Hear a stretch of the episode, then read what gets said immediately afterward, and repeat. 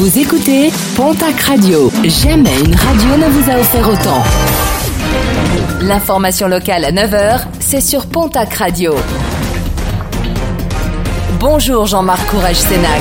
Très belle matinée. Décision attendue vendredi, celle de la chambre de l'instruction de la cour d'appel de Pau qui examinait hier la demande de remise en liberté d'un jeune homme poursuivi pour une série de cambriolages entre Hagetmau et Montardon le 23 octobre dernier. Lors de cette soirée, 2 voitures avaient été volées et incendiées. Une 3e avait été abandonnée sur place après avoir percuté et grièvement blessé une automobiliste. Un jeune homme, père de famille, déjà connu de la justice et actuellement en détention à Mont-de-Marsan. Le coup de force de la CGT Spectacle hier à Pau lors du conseil communautaire du 15 avril dernier.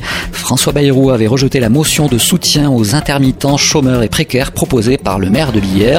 Indignés par cette décision, les manifestants ont envahi la mairie de Pau lors d'une action théâtralisée revendicative. Parmi ces revendications, la prolongation de l'année blanche, le retrait de la réforme de l'assurance chômage, un financement du secteur culturel ainsi qu'un calendrier réaliste pour la réouverture des lieux culturels. Animaux déjà nourris avec les mesures restrictives de déplacement, beaucoup de Hauts-Pyrénéens ont réinvesti le jardin Massé à Tarbes. Et parmi les visiteurs, plusieurs d'entre eux n'hésitent pas à nourrir les animaux sur place. L'occasion pour la ville de rappeler que les animaux sont suffisamment nourris par les agents de la ville. Il est notamment interdit de nourrir les animaux du parc animalier. Interdit également de donner du pain aux poissons, canards et paons.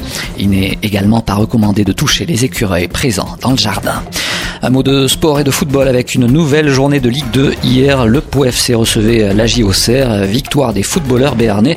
Score final 3-0. Les Palois désormais 14e au championnat et à 3 points du barragiste et à 8 points du premier relégable. Et puis en basket cette fois-ci, Jeep Elite.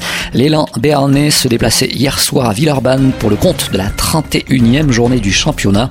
Défaite des basketteurs béarnais sur le score de 106-90. L'élan béarnais reste dans la zone rouge au classement.